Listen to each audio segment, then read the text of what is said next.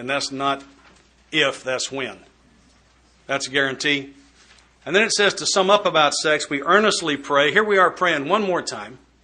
Earnestly pray for guidance in each questionable situation, for sanity, and the strength to do the right thing.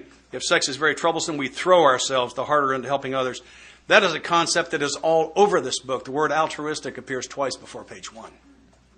This is always about helping somebody else. It gets me out of me. We think of their needs and work for them. This takes us out of ourselves. It quiets the imperious urge when to yield would mean heartache. What we have following this is a checklist. If we have been thorough about our personal inventory, we've written down a lot. If you've written down all the things Bob and I found in here that call for writing, you will have written down a lot. We have listed and analyzed our resentments.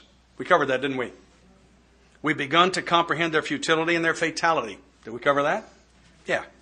We have commenced to see their terrible destructiveness. See that? We have begun to learn tolerance, patience, and goodwill toward all men, even our enemies, for we look on them as sick people. Did we cover that? Sure. We have listed the people we hurt by our conduct and are willing to straighten out the past if we can. That was in the resentment inventory and the sexual misconduct inventory. We did that, right?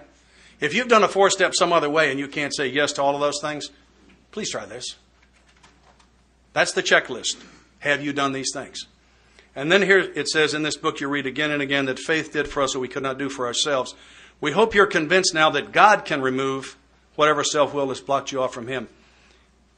If you've already made a decision, that would be the third step decision, and an inventory of your grosser handicaps, we just covered that, you've made a good beginning. This being so, you have swallowed and digested some big chunks of truth about yourself. Step four is one of the easiest things you'll ever do.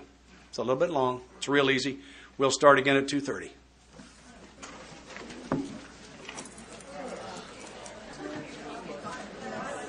I just love that part.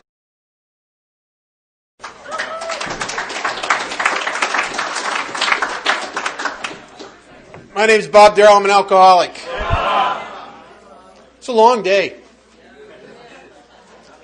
Are you having fun? Oh, good. I'm glad I'm not the only one. Couple things. Uh, I, I don't know what it's my lot in life, but I, I end up with having a lot of guys that I end up sponsoring that are sober a long time, that are 20 years plus sober, and they're dying. And some of them are almost suicidal or getting ready to drink, and they're very lonely and depressed, and they're on the verge of getting on meds or doing something, and they're desperate and they come to me and uh, they've done everything in Alcoholics Anonymous there is to do except to really do this. Which is like they haven't done anything really, but being kind. They went to they were on a lot of committees and they went to a lot of meetings and, and they didn't drink. Oh boy, didn't they drink. And I had this guy a couple years ago. He was he's actually sober longer, a little bit longer than I was. And he came to me and asked me to sponsor him and his name was Jerry. And Jerry's a Jerry's a great guy. Now Jerry was sober 23 years with the benefit of step none. To say he was a little brisk would be an understatement. I, I mean, he was a little bit wound up, a little bit tight, and a lonely guy, an angry, lonely guy. And uh, so I got Jerry going through the steps, and we get to step four, and I told him, I said, I want you to make a list of your resentments. And he's an old ex Navy chief. Tough guy. Deep, gravelly voice. I don't have any resentments. Nobody gets to me. I said, Jerry, you got, I know you have resentment. No, I don't, I, I let go, but they don't get to me. Well, he's the most resentful guy I know, right? So I said, I said, okay, Jerry, in your case, we're going to do something different. I don't want you to make a list of resentments. I want you to make a list of people you feel smugly superior to. And he gets this look on his face like, oh, this is going to be a long list. and then about about a week later, I'm at the step study meeting to after the meeting, and he's got me quartered in the parking lot. And he's going on and on about all these people and his family and people in AA and and he just knows what's wrong with everything. He just this and that, bad, and this person, this and that and that. He's going on, on and on, and he's just wearing me out. And when he's finally done, I said, Look, Jerry, I got I, enough. I'm going home. But I want you, will you do something tonight? Would you say a prayer? He said, Yeah, yeah, I'll say a prayer. What prayer you me say? I said, Just, Jerry, go home, get down on your knees, and say, God, please, tomorrow, would you judge me and treat me the way I've been judging and treating people today? And I walked away from him, and I get halfway to my car, and I, I'm not going to tell you what he said, but he, I heard this, yo, across the parking lot. As, as it sunk in what that prayer would have meant. so,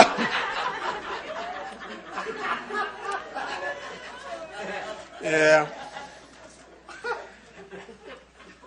You know, I really, I really enjoyed the things that Scott covered in the fear section, and just briefly, uh, it uses the word. Tr- uh, one, at the very beginning of the fear section, it says something that uh, I want to talk about for a minute because it seems to be one of the reasons I can't manage my own life.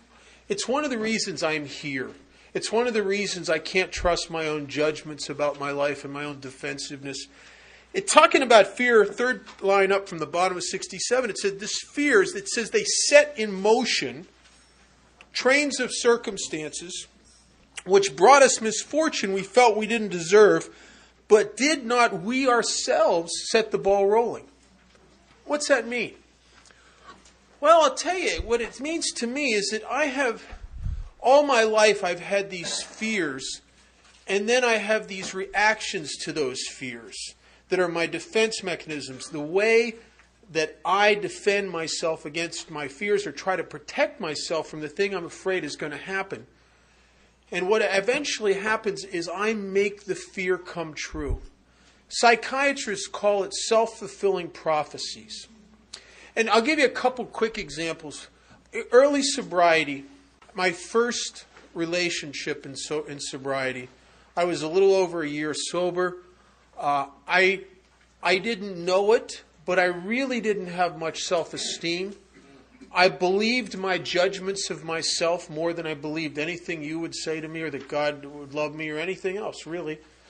And because I didn't have much self esteem, I enter into this relationship coming from behind with a sense in a, that I'm not really up to this. Like in a fear, here's my primary fear is that she's going to dump me for somebody who has more going on for him than me, right? That's my basic fear. But how I try to protect myself from that fear is the fear drives me to be the guy who's possessive, to be the guy who's smothering, the guy that's always watching her. If she's hugging a guy in the meeting, I'm going, what about why? Hey, hey, hey, hey, hey. What are you doing there? You know, I'm that guy. I'm that crazy guy, right?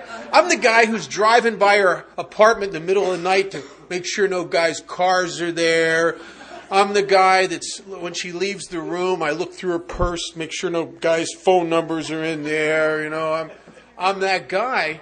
She said to me one time, she said, "Every time I look up at a meeting, you're looking at me." I don't know what you're talking about. She said, "You're smothering me." I don't know what you're talking about. And I was doing all of that, but I couldn't see it because I'm driven by fear, right? I'm driven by fear.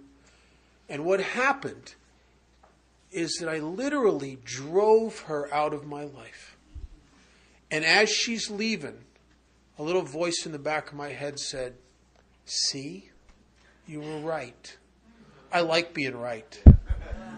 Even if I'm broken and alone and feel like killing myself, at least I was right. And I think somehow that's that kind of obsessive energy that I pour into it is like a type of prayer, and I make it come true. I had a job one time. The last time my parents ever really went to bat for me, I, I was kind of destitute and I was in a lot of trouble. Lost another job, and my father went to. Last time he went to bat, he had this friend who had started an environmental uh, engineering outfit. And this is back in the 70s when environmental, air pollution, water pollution was cutting edge stuff. This was this guy was on the ground floor of an industry that was about to explode. And he was doing testing at, for air pollution in industry and water pollution and designing scrubbers and doing all that stuff. And he gave me a job and an opportunity to pay for my education and so I could become an environmental engineer, which for a guy who had nothing going for him, this was a tremendous opportunity. But I went to work and I was afraid. And my fear, my primary fear is, is I'm afraid I'm going to be rejected by the guys that work there. I'm afraid that their conversations out of earshot from me are something along the lines of, you see that Bob? You know, the only primary fear is, is I'm afraid I'm going to be rejected by the guys that work there. I'm afraid that their conversations out of earshot from me are something along the lines of, you see that Bob? You know, the only reason he's here is his dad's friends with the guy who owns the company. Normally, we would never have anybody like him here.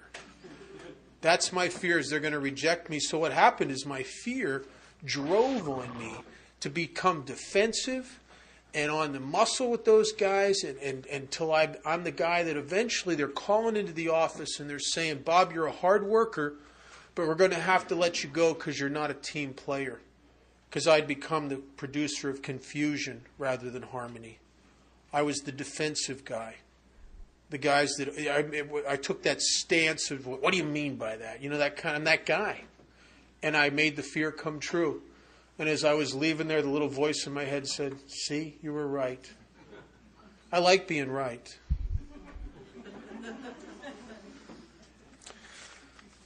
So, in the middle of page 68 in the fear section, it talks about trust being the answer. We think so. We're on the different basis here. Remember the decision we made in step three. We're on the basis of trusting and relying upon God. We trust infinite infinite, maximum, unlimited capacity God instead of my limited, finite, fallible human self. And one of the reasons that I, I spent, I, I, went dry one time for a long, for about eight, ten months, and I holed up. The last time I was ever allowed to live in my parents' house, I holed up in the back den and sat in front of a TV set for eight months from seven o'clock in the morning till it went off the air at one or two o'clock in the night. And I it's like if you're with untreated alcoholism, uh, TV is kind of like Valium with a plug. You know what I mean? You just zone out there. And I was fine until my father told me I couldn't do that. He started pressuring me to go get a job or so, get a social life or do something. And I, I, I had a nervous breakdown. And I ended up in this psychiatrist's office, and I was very, he was a good psychiatrist. I was very honest with him. And I told him, I tried to tell him all the things I was afraid of. And I couldn't be very specific because I couldn't leave that, my dad's house and go out on the streets sober. I don't know what I'm afraid of, but I'm just overwhelmed with a sense of, of terror going and facing people and trying to socialize with them sober and mix and go ask for a job, and I just can't do it. I've sat there in that chair for so long, I'm paralyzed. And I didn't understand what was going on. And he diagnosed me as having free floating anxiety with panic disorder, which, and gave me some medication, which was a really a, I, I like pills. I, have always liked pills. As a matter of fact, he's, he's writing, he pulls out the prescription pad and he's, as he's starting to write, I'm feeling better already. Just watching him write that. I almost wanted to start crying. Here's a man who understands. I mean, he's, as he's writing the prescription, I'm feeling better, right? But the prescription didn't really help. It took a little bit of the edge off, but it also eventually started a slow burn on the phenomenon of craving because I got a little bit of relief, and you know me, a little bit of relief is never enough for me. But it got me back to where I got the real relief. It got me into the bar, and it got me into the bar with information that when I got out of line, I could tell those people, you know, I know you look, I look like an alcoholic, but see, I got free floating anxiety and panic disorder. That's really the problem. But what this psychiatrist said was not completely wrong. This anxiety leading to panic is the result of playing God in my own life. When I am, the, it's the anxiety of playing God. When I am the center and everything in the universe that revolves around me is my responsibility, there is a lot of things to worry about. There are, there's a world full of people out there, and they're all thinking stuff, and it has to do with me somehow, and I don't know what it is, and I got to figure it out. And you got to watch them real closely. And the only way to stay on top of it is just continually accuse them of stuff, and you're bound to be right eventually until you finally hit it, what, what it is. Just, and it's it's awful like that. And this nervous breakdown I had, or which there's a real thin line between nervous breakdown and surrender. I mean, it's you really don't know which way you're going. And this nervous breakdown I had was because it was too much. I think what when I'm running my life and all it's all on my shoulders, it's like going into your kitchen and getting the blender that's designed for 110 volts and taking it into the laundry room and plugging it into the 220, it just overloads and burns itself out because it doesn't have the capacity to handle the load. And when it's when I am the center of the universe, eventually the same thing happens to me. I don't have the capacity to handle the load. That's why I I love I love working with newcomers and I love the new people and the pre-surrendered new people in our group because they have that they look tired all the time. I mean, because there's stuff to worry about all that. I mean, this is heavy. And, and you ask them how they're doing. How you doing? And they always, they always go,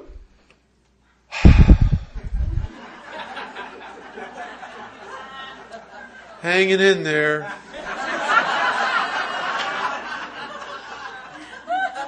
I had one guy say, I said, how you doing? He goes, well, I guess it's not bad if you don't weaken.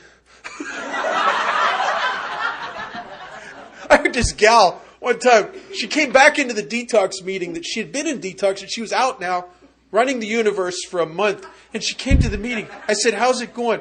And she had this her big eyes and she said, It's too big. I knew exactly. I said, Yeah, it is, isn't it? Oh, yeah, I know. It's too big. It's awful. That's uh, infinite God rather than our finite selves. And this thing about trust, um, you know, I had an experience. I was sober a little while, and I was at a retreat. And between the afternoon, there was a big break, and I'm sitting with an old timer out on the lawn, and I'm talking to him. And I, I'm in, a, I'm in early sobriety, and I hadn't really gone through this process yet. And I'm kind of, I'd gone through kind of a BS version of the steps in early sobriety, but I hadn't really done this yet. And I'm telling this guy, I said, you know, I don't know what's wrong with me. I get up in the morning and I get down on my knees and I say the third step prayer, turn my will and my life over to the care of God. And five minutes later, I'm worrying about stuff. I'm full of anxiety. I'm running the scenarios about when I get to work, what they'll do, what I'll do, you know, all that stuff. It's driving me crazy. It's wearing on me. And he said, he said, well, you pray, don't you? I said, yeah, I pray all the time. He said, you believe, faith? You believe in God? I said, yeah, I know. I'm sober longer than I've ever been since I first took a drink when I was a young kid, and I know it's God. I know it's not me. I've, I know I've relapsed for seven and a half years. God's God's doing this. He said, you know something? He said, guys like you and me, we can pray fervently, we can have all the faith in the world, and we can still die of alcoholism.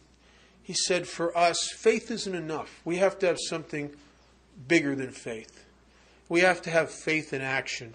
And he says it has to be, we have to have trust. And I didn't, I must have looked at him like I didn't know what he was talking about. And he says, I'll tell you the difference between faith and trust.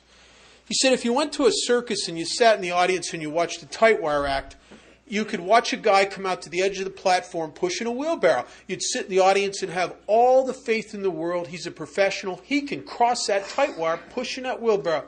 Say to yourself, bet she's done it a thousand times. Absolute faith he can do it. But if you had trust, you'd go up there and get in the wheelbarrow. And when he said that, I, I got, I got, my chest got tight. You know, I, oh, wait a minute. Oh, and I knew what he meant. I knew I had to, I had to act, live my life as if I'm in that wheelbarrow. Right? Stop the defensiveness. Stop the, I can't do it. I, I, I like the idea. I like to talk about getting in the wheelbarrow. I'd like to go to book studies and read about getting in the wheelbarrow. I'd like to sit at coffee and we can philosophize about getting in the wheelbarrow, but I don't want to get in the wheelbarrow. I'm afraid. I got some old prejudices about God. I'm afraid I'll get in that wheelbarrow, I'll get about halfway out that wire. I'll hear this voice go, Is that Bob? Is that the little some bitch that played with himself, Bob? I have those fears. You know, I don't measure up. I, I've been, you know, I, I just feel flawed. I, oh, so I couldn't trust. And what has happened to me is exactly what it talks about on page 53. In my sobriety, and I, I was, I was eventually, I was crushed by a self-imposed crisis as I could not postpone or evade. I couldn't make it go away. I can't get any relief. I am crushed by these self imposed crises, and I had to fearlessly face the proposition that God is either, either everything or He's nothing. He either is or He isn't. And it's, it gives me a choice, but with me, I got to a place where there wasn't a choice. Either God is here and He's everything, or I am dead here. I'm dead in the water. I'm in a lot of trouble. And I found myself forced, forced by a lack of alternatives on occasion to have to walk through terrifying stuff as if God was in charge. And I tell you, my everything in me says it was going to be awful. He's not. But you guys encouraged me to act as if he was and amazing things started to happen. I'd get out the backside and I would be okay. And I realized that I was something had me. Something had my back. Something was on my side here. And that is the only way I've I've been able to trust God. I'm not a truster. I'm a cynic by nature.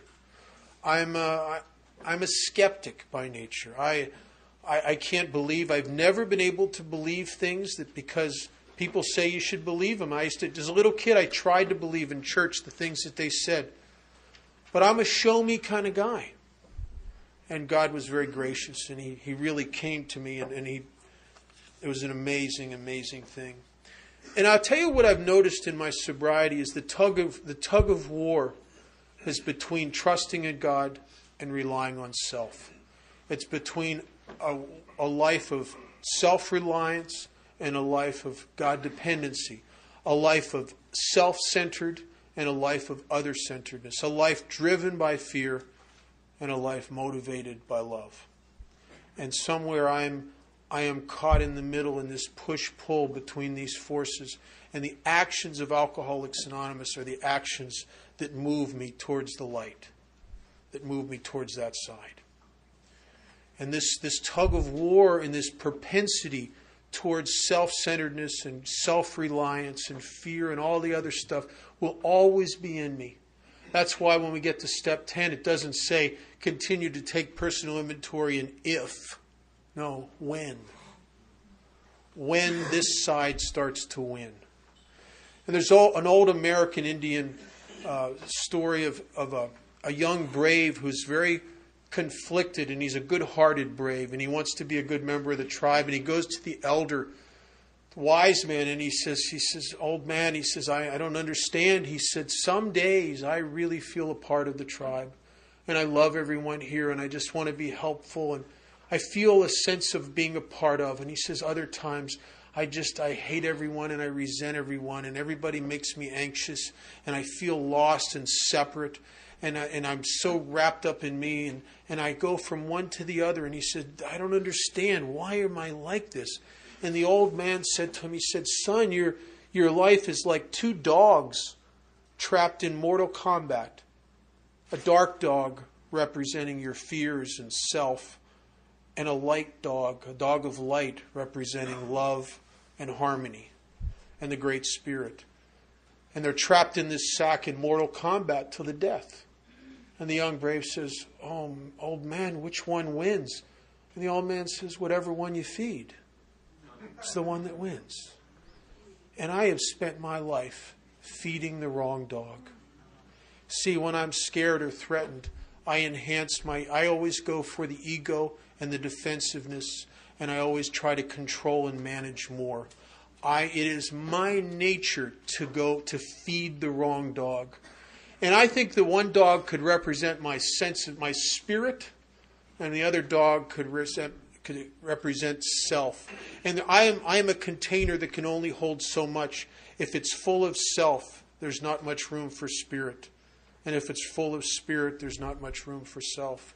And it's like a teeter totter, uh, like a balance beam and I, whenever I'm having a spiritually bad hair day and I don't feel like I'm enough and I feel disconnected and isolated and desolate and alone, my natural inclination at that time is to gratify the ego. It's to go buy something, to indulge myself, try to get attention, all that stuff. And the problem with all of that stuff is you end up, if you feed the wrong dog, what you end up with is a guy like me who, who still feels awful about themselves and their life and alone, but I have an, I'm in a shinier container now, right? I've dressed it up even better. I've gotten a lot of attention. I've, I've created the hell even more. The separation between the person that I want you to think I am and the person I really know inside that I am. The abyss has gotten deeper. And when I am good of spirit, my ego seems to be in check. You know, when I'm really right with you and right with God, I don't need a new car. I don't need a lot of validation. I don't need to judge you because you're fine. You're just like me. I see myself in you, struggling with all the same things I struggle with. When I, myself is not good, my spirit is not good. I, when I pick you apart, trying to level the playing field, that's when I'm the most judgmental. And it always comes back to it's always my relationship with God and with you. And that I always feed the wrong dog. And you guys have taught me how to feed the right dog. A nonsensical things to me, like when I feel bad and I'm I'm afraid and worrying about stuff, and I'm, as Scott said, clearing up the wreckage of my future and doing all that stuff. It, those are the times when I have this emptiness inside of me, when I'm the most, you got to keep me off a car lot when I'm like that. I don't I don't hug any pretty girls when I'm like that. I stay out of the mall when I'm like that. Uh, I I just very susceptible to try to fill my holes that with those times, right? And my sponsor and people in AA will say at times like they'll say, well, "Go down to detox." You know, those guys don't have any cigarettes. Take them a pack of cigarettes and see if you can find somebody that needs to talk. And it doesn't make sense because when you're like that, you know you need you need people that are doing a little better to help you with your serious problems than these these people down on Skid Row. I mean, really. But the problem, but I go down and I do that. I fed the right dog. I come away from there, and I feel good. And I don't need. Then all of a sudden, I, I can go to the car lot because I don't need a car because my spirit's good. I don't need any of this other stuff because I'm good. It's funny how there these things, these forces are diametrically opposed to each other within me. And I only get to feed one dog here. Um, sex. Tell you, big deal. Over the years, if I get a phone call, three o'clock in the morning, some guy that wants to commit homicide, suicide, or drink, it's usually about a relationship. I'm really glad that it says in here that we're not to be the arbiter of anyone's sex conduct. Oddly enough, we're not inventorying sex, we're inventorying harms. It's how do I treat God's kids when my sexual instincts are aroused? How do I treat God's kids when I, the three basic instincts for a need for security, when I'm afraid of being alone, when my need for uh, sex or my need for prestige or a common a place in society are threatened? How do I act under those circumstances? How how when I those three instincts are threatened, I'm most I'm most prone to be selfish, most prone to be dishonest, most prone to come from a place of, of harming others. And I, I tell you what I've discovered um, I sponsor a lot of guys, and it's and I sponsor a lot of single guys, and I sponsor quite a few married guys, but a lot of single guys. And when it's a problem, nine chances out of ten, it comes back to dishonesty. You know what happens? And I've I've been a liar a lot of my life, but I've never been a liar because I'm a liar. I'm a liar because I'm afraid. I'm afraid uh, because I believe certain things that I don't I think are so. I believe I'm not enough. So I have to embellish who I am to you because I believe that as is you won't love me. So I create this persona, and I and guys I sponsor, I, ca- I catch them in this all the time, and it's a persona. It's like a composite of Bob's best days. It's the best of Bob persona, enhanced a little bit and made a little bit bigger than life, and that's the only guy you meet.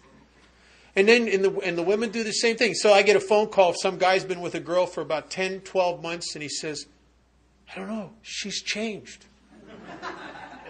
no, she hasn't. The real her finally showed up.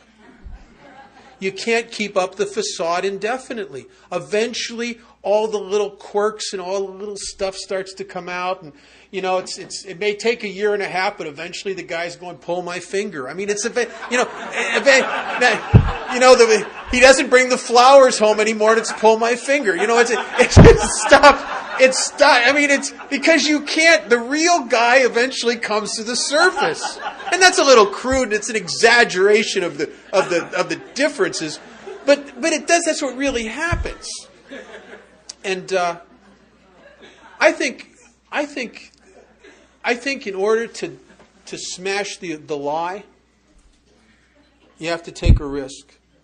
And the risk is I have to bring myself to you in all the self centeredness and the, all the propensity to, to childishness at times and the things I worry about and my ability to get self consumed and distant and all my character defects, put them right on the table. And then, then I get to I get to the possibility of experiencing the greatest thing a guy will ever experience. That someone might love you as is.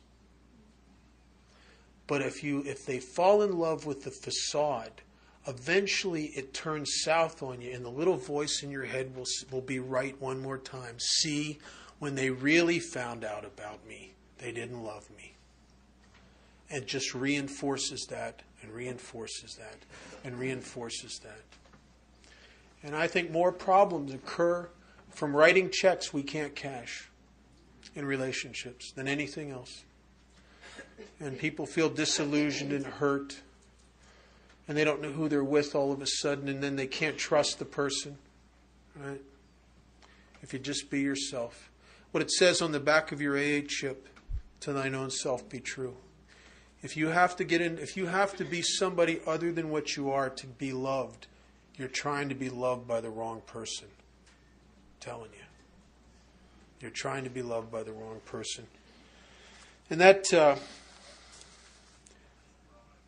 one more thing about sex, and then I'll, I'll, I'll turn it over to Scott. Um, we do not want to be the arbiter of anyone's sex conduct. We all have sex problems, and that is good. For, that's good information. I tell you, I've heard a lot of inventories, and I've done a, I've, I've done a lot of relationship, participated in sex relationship workshops over the years, where there's a lot of interaction with the people. And one of the things I've, I've realized that regardless of the appearance of the individual on the outside, we all have sex problems. I have never met an alcoholic yet that didn't have feelings of inadequacy. No matter, they could go to the gym 10 days a week and you can't overcome that. You can spend a million dollars in plastic surgery and you can't overcome that. Matter of fact, it just feeds the beast because you can never be enough that way.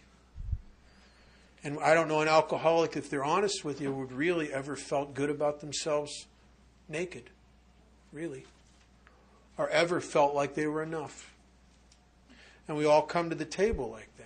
We all come in here, and my great fear is, is that if you ever really found out about me and some of the things I've done sexually that I was ashamed of, um, that I felt bad about, that you would judge me. And you know a funny thing? In AA, we have the whole spectrum of sexuality. We have people whose sexual inventory might have only been one or two people in their whole life because they were so locked up on this end of the spectrum that they had to be they had to have a fifth of whiskey in them to even entertain the idea of having sex. And then we have people on the other end of the spectrum that you don't want to let them alone with your French poodle. I mean, I mean, I mean, every, I mean, we got everything on that spectrum in Alcoholics Anonymous. And I'll tell you what I've discovered no matter where you are, it ain't right. No matter where you are, the people on the one end feel like there's something wrong with them, that they're so uptight, and what's wrong with me? And the people on the other end that are trying to validate themselves and prove their sexual, prove their man or womanhood over and over and over again, and for the, validating themselves with attention, and, and they know that that's not right. They know something's wrong with them too. When you pull away the facade, we all come here with sex problems.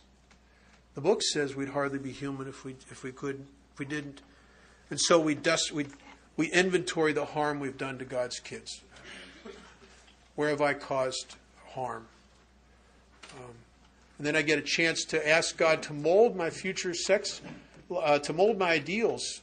So I have a, and I think the most important question in the sex inventory is the question of what I, I could have done instead.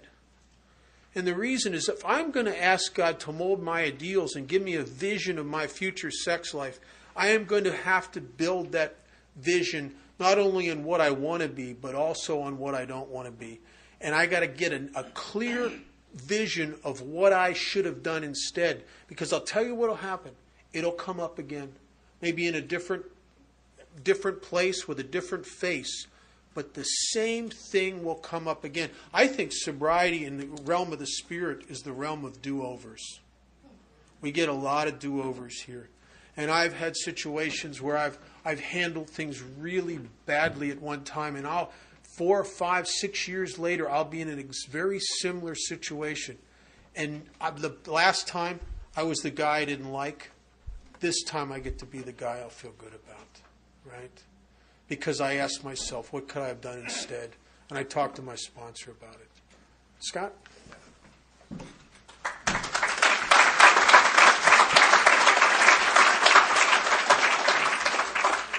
Picking up on what he was saying, I got a lady friend in Nashville that says life is tough. First you get the test, then you get the lesson. then if you don't get the lesson, you get the test again. and I think that might be right. And the same one said, she went to a dog race one time, and they uh, they shot the gun, and the rabbit took off, and the dogs were chasing this thing.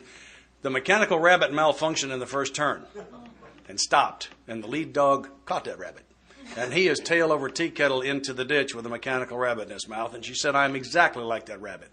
I, I'm like the dog. I am shot out of a gun chasing some mechanical rabbit that ain't going to be what I want if I catch it." Oh recent one, my uh, our beautiful daughter Jamie is uh, sober 15 years, and she presented us with twin grandsons almost four years ago.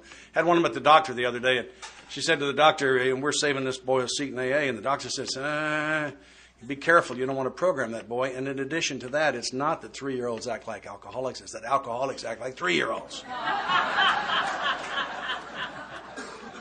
I don't like that any better than you did. Okay. Page, uh, page 67, somebody asked a question at the break that really helped me a lot because I left out something I think is pretty important. We were talking about resolutely looking for our own mistakes. It's kind of interesting, uh, those of us who were abused as children, I happen to be one of those. What was my mistake? I mean, that, that, that five year old was innocent. What was my mistake? And I've found two mistakes so far for myself on that. One is that I carried that resentment. That was one. And the other one is that I did so much damage in that person's name. Okay? Maybe that'll help you with the forgiveness process. I hope so. That's the only reason I'm sharing it. That was important to me. Something else Bob touched on reminded me of, of one of the truths that I stumbled across. And again, red flags, just one of mine. I find out what cool is. Not what is cool, but what cool is. Cool is, is cool is a cheap external substitute for self esteem. Because people who have self esteem don't do things to appear cool to other people. They have no reason to. And back when I was doing things to appear cool to other people, it's because I hated me. And I thought if I could do an act you would like of some kind, then I would be okay and could hang out with you. That's what it is. So, and that, I think that's the reason the price for cool has gotten so high is because it doesn't work. That's why it continues to escalate. Page 72. Zipping right along all the way to step five here, a day and a half later. About uh, five lines from the bottom, wondering why should I do step five? The best reason first. If we skip this vital step, we may not overcome drinking. Oh, okay. Well, there's a reason. Page 73, first full paragraph. More than most people, the alcoholic leads a double life. He is very much the actor. Remember our actor before, wanted to run the whole show? Okay. To the outer world, he presents his stage character. This is the one he likes his fellows to see. He wants to enjoy a certain reputation, but knows in his heart he doesn't deserve it. The inconsistently is, inconsistency is made worse by things he does on his sprees. Coming to his senses, he is revolted at certain episodes he vaguely remembers. These memories are a nightmare. He trembles to think someone might have observed him. As fast as he can, he pushes these memories far inside himself. He hopes they will never see the light of day. He is under constant fear and tension that makes for more drinking. Well, that's a tight circle, isn't it? Yeah. Page 74. Paragraph at the bottom of the page begins with notwithstanding. If you count up three lines above that, they're going to tell you there aren't any rules in AA. There are three. Here's the first one. The rule is we must be hard on ourselves, but always consider of others. This is referencing who's to hear our fifth step. And uh, I want to encourage if anybody's new in recovery, don't tell. All right? Save it up. You, you don't need to go try to make amends to somebody yet. It's not time. So it's put the numbers in front of the steps. Right? Don't do nine, you do an eight. Don't do eight, you've done seven. Get the idea? Do I need to do the rest of that? You got it? Okay. I think it's really important. All right, so there's one of the rules. Here's another one on page 101.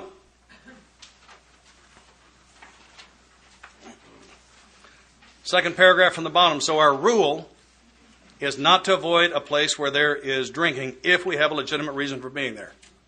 And it goes on to talk about your spiritual condition, etc. That, that's good reading there. Page 118 also contains a rule. Paragraph begins in the middle of the page. We women count up three lines from that. Live and let live is the rule. My sponsor turned that around. He said, Let live and live. Yeah, when I free them, then I become free. It's, I have my own permission to make mistakes, and that's a huge freedom. Because if it's okay with me that I make, and I think that's my job, I think it's my assignment to uh, to make mistakes. I, my own, I'm not going to get into this. I, I, hope I'm not out of bounds here. If I am, someone please tell me. But uh, in my own particular religious beliefs, the job of being perfect is already taken. And there's not like an address where I could maybe mail a resume and get in and, and interview and get the job of being perfect. If it's not my job to be perfect, is it not therefore my job to make mistakes? I think it's my assignment, and I'm good at it. And as we talked about earlier, it's not that I learn from the mistakes, but from living with the results of the mistakes. So it's okay that I make mistakes. It's all right. The question is, what do I do with them? Do I learn the lessons? Am I committed to it? That's what this thing is about. Top of 75. When we decide who is to hear our story, I think there are a lot of really good ways to do a fifth step, and I'm going to describe to you what my lineage has passed to me. I, I think Bob's is somewhat different. He's going to share that with you. I think what your sponsor says is the correct way to do this. Um, I know in, in some lineages they read their four step. We didn't do that in mine. And it says, Who is to hear our story? So, what I'm supposed to do is to tell my story. The fourth step was rather specific, as you'll recall. It was a series of lists, observations, and prayers that covered resentment, fear, and sexual misconduct.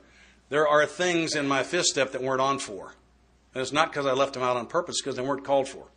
Fourth step is very specific. I'm asked sometimes what I think about writing the story of your life, and I want you to know I think it's a great idea. I hope you take a fourth step also. and then it says here, still in the same paragraph in 75, he should realize that we are engaged upon a life and death errand. Okay, here we are, threatening your life again. I hope you're not used to it yet. I mean, I hope it still lights you up.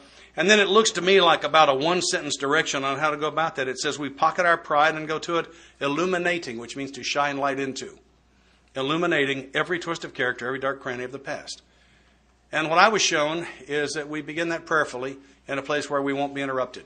And we have Kleenex, and we have drinks, and we have the phones turned off. And um, I invite the man who's doing his fifth step to ask God for clarity of mind and the courage to tell it and whatever else he's comfortable with. And it's one of the times I get the cho- chance to ask God to make me perfect. And that's what I do. I ask Him to make me a perfect channel of whatever He has and to get me out of the way. And that this would be to this man's higher good and to God's glory, and for me not to take any credit. And, um, and then it says, we go to it, illuminating. If you haven't done a fifth step yet and, uh, and you're afraid of it, I'm really glad to hear that. Because the ones I've seen confident going into their fifth step know what they're not going to tell. right, you need to be puckered heading into your first one. It, uh, I, I think that's really important. If you want to do a short fifth step, if you don't want this to last hours and hours and hours, cover the two or three worst things first.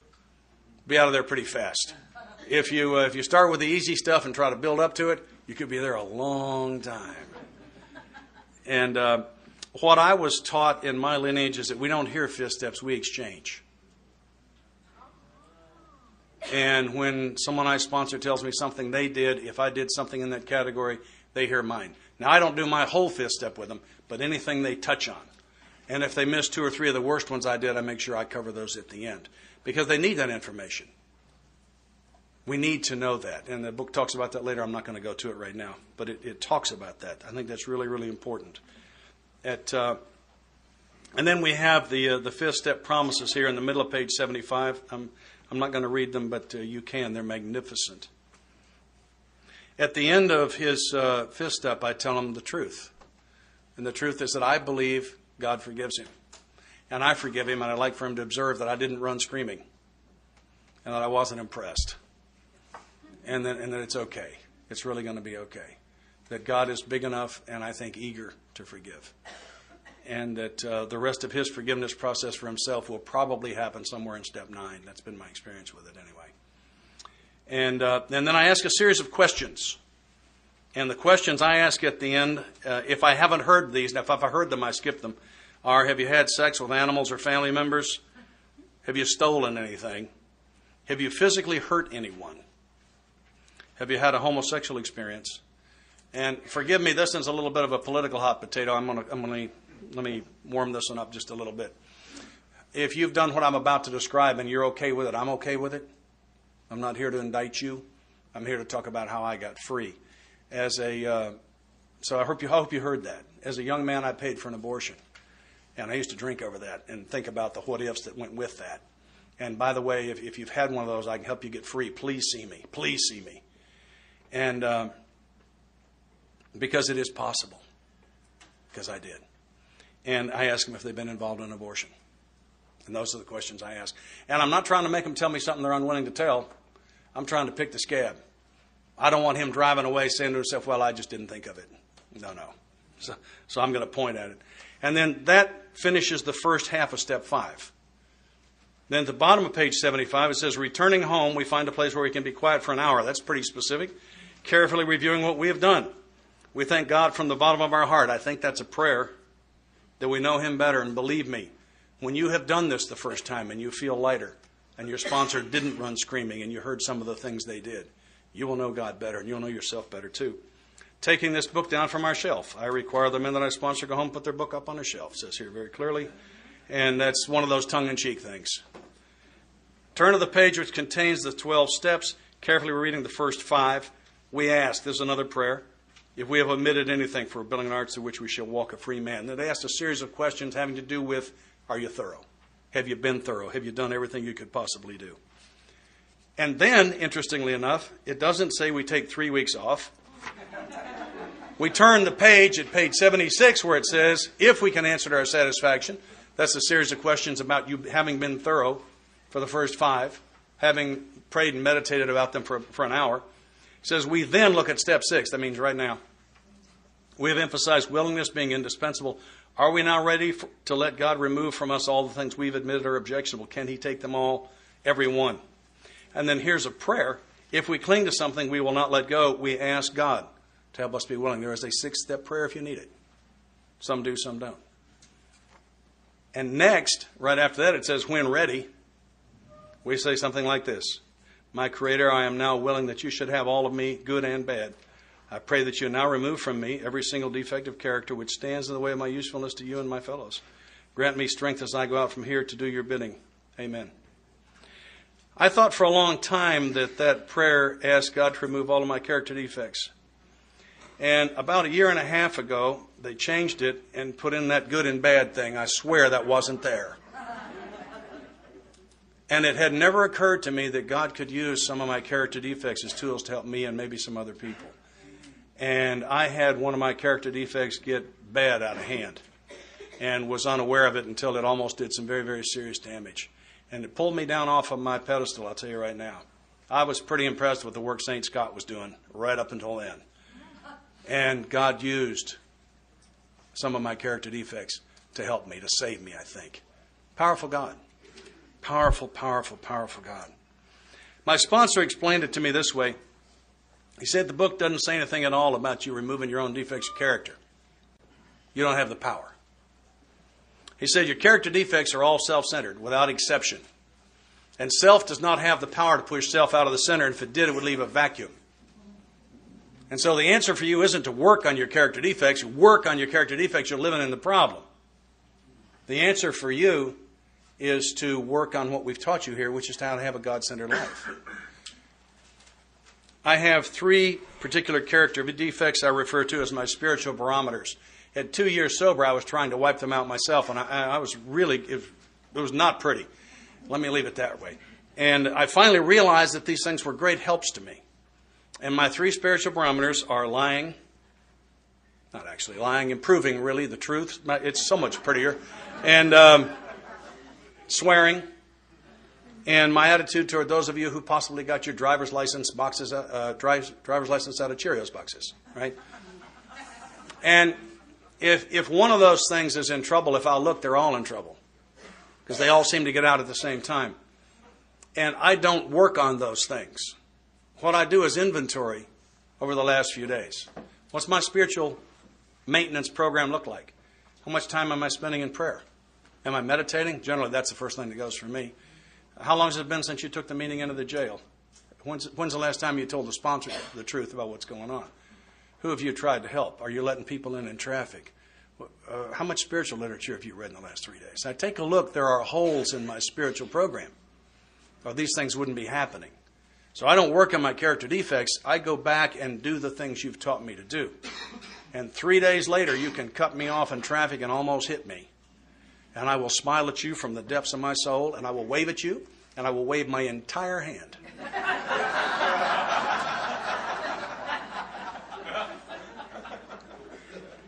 And I will say, God, go that one, go with that one. He's going to need some help today. And I'm so grateful we didn't have an accident now. I make mistakes myself. God bless you, miss, mister.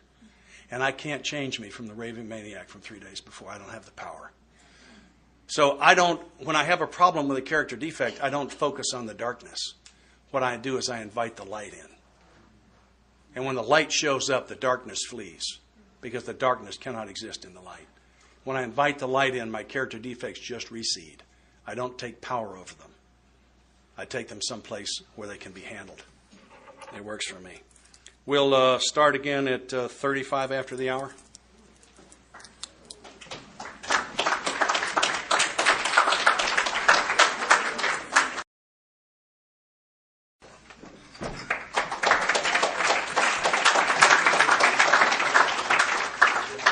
My name is Bob Darrell. I'm an alcoholic. If you do buy those tapes, if you play Scott's portion backwards, you'll hear the meaning of life.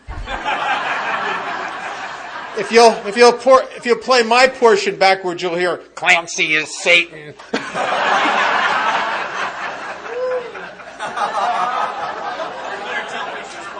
oh, he's my sponsor. yeah.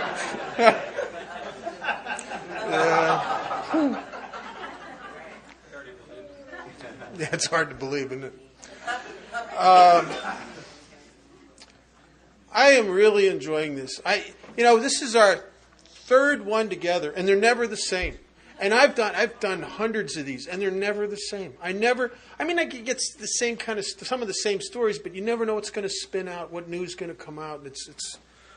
Um, the Hindus have a saying that uh, that we realize is true when we start sponsoring people or we start taking people through the steps that the student never learns the lesson until he becomes the teacher. You know, and uh, I tell you, I I'm learning more doing this than uh, often than the people sitting listening to it.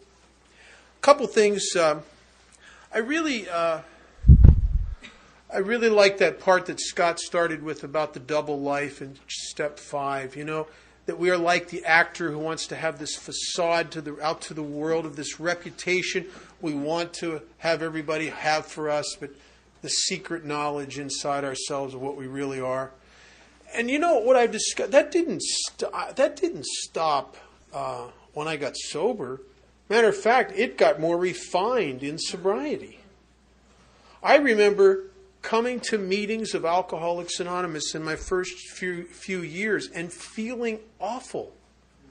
And I, I had a gambling addiction my first year and a half of sobriety. I remember times coming into meetings almost suicidal because I blew my whole paycheck. And out in the parking lot, it was like I'd put this recovery suit on to come into the meetings to look good. Because God forbid you'd catch me with my spiritual pants down, right? And I was dying, and I was dying, trying in this, trying to be somebody I'm not. And, um, and, and the funny thing about an AA, in order to get help, you kind of have to look like somebody who needs it. And I think the big, the big difficulty here is how to get help and not look like you need it.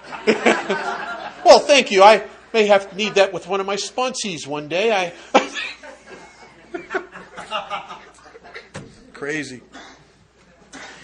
How many people in here have ever heard of fifth step? Raise your hand. Uh, oh, wow. Wow. How many has heard more than more than four? Uh, you may get this. Um,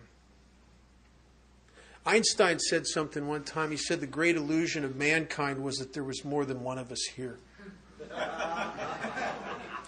You hear enough fifth steps, it's the same guy. It's this. It's the same. I've heard probably close to 200 of them. I'm waiting for something new. I just I just did one a couple days, not too long ago, and I'm just sitting there and saying, yeah, yeah, uh, same stuff. I'm I'm kind of secretly, vicariously wishing he would come up with something new with you know, visqueen and jumper cables or something. I don't, you know, something exciting, you know. But it's no, it's the same pathetic stuff. It's the selfish, insecure, frayed little kid trying to be something that he's not and stepping on other people's toes and trying to fill the vacancy with all kinds of bizarre, self-centered gratification events. And you know, it's the same thing. It's there's nothing new here. Um, the, uh, the Hindus have a story of creation that's uh, I like a lot. It's different than the Judeo Christian story of creation that I was raised with. I mean, we all know that one about, you know, God made the heavens and the earth in seven days and all that stuff, right? Uh, but their story is that God existed uh, timelessly unto himself forever. And he got bored and in, he got bored and devised a cosmic game. And the cosmic game was is he broke himself into an infinite number of parts, gave all the parts amnesia, and the game is which parts are going to claim their inheritance first? Which parts are going to awaken or achieve what the Hindus call enlightenment and realize that they are not separate, that it is an illusion of the ego that tells me my case is different, that I am separate from you that I am actually am you, that we are the same. And that's what they call enlightenment, and they call it Maya, the great illusion. It's the hallucination of the ego is that we're separate people. And with God, we come here feeling so separate and so different. And in time, and I think starting starting with the simplest identification in meetings, hearing people talk about themselves and realizing you're like them, followed right down through the fourth step, and this was our course when you're starting to realize the people you've separated yourself from are actually sort of like you in a way. And, and, and you start to make those amends, and you start to hear fifth steps, and you start to realize and massage away the hallucination that there is no separation, that we are one. Um, I, there's a, I'm not one who plugs movies from AA, but I just saw a movie that really impacted me a lot. It was called uh, "What the Bleep Are We Doing Here?" or, or "What the Bleep Are We Here For?" And if you've ever seen that, it was put together by some quantum physicists. And this, we're at an exciting age right now. It's the